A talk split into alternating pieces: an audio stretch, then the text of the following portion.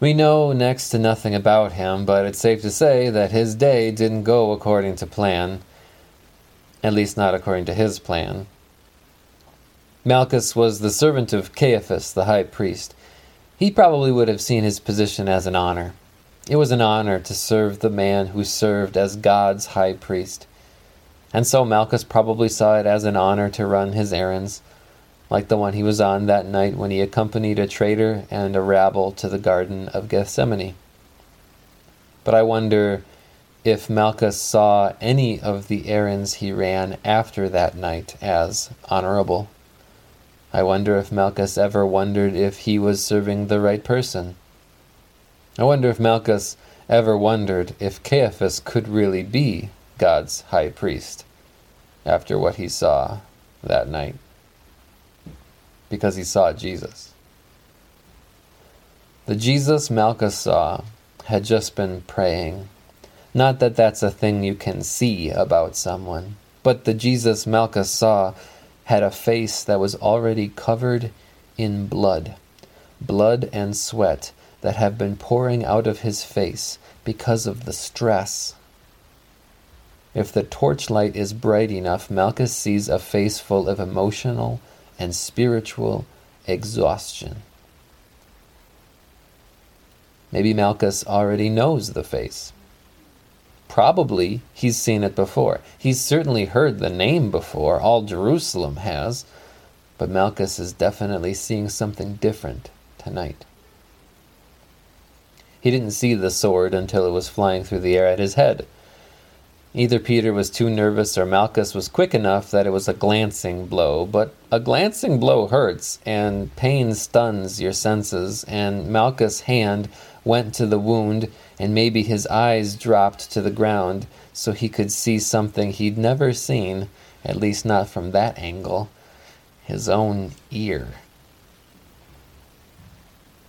Malchus can't know that the only reason we know his name is that his ear is now on the ground. Malchus can't be thinking about what an honor it is to serve God's high priest with blood pouring down his neck. Malchus can't have been expecting anything like what Peter just did to him. And Malchus can't have expected what happened next either. Jesus touched his head, and he was healed. What does it feel like to be healed by Jesus? Malchus suddenly knew he can't have ever forgotten it. We immediately go back to knowing nothing about Malchus. I guess he must have been around for what happened the rest of that night, and the next day, and three days later. And then what? I hope he wondered about the honor of serving Caiaphas the high priest after that night. I hope he wondered if he was serving the right person. I hope he wondered if Caiaphas could really be God's high priest because Caiaphas sent him on an errand that night.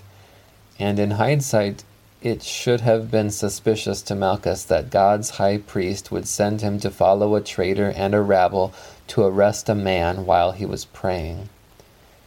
It would have been unsettling to see the combination of stress and peace on the face of the man God's high priest wanted dead and it should have been a nail in the coffin of Malchus' confidence when that man chose the ear of the servant of the high priest to be the last miracle he would perform before the miracle of rising from the death that the high priest had designed for him.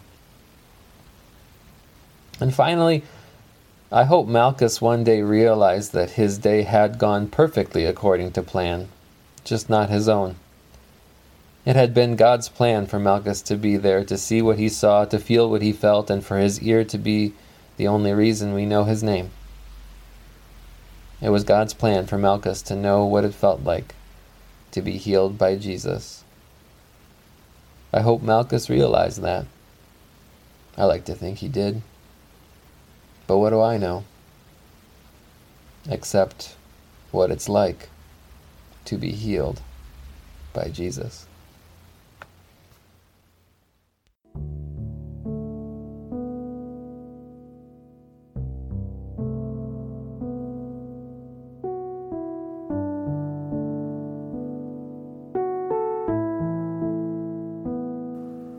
You and I are dust and breath, loved by God, bought by Jesus.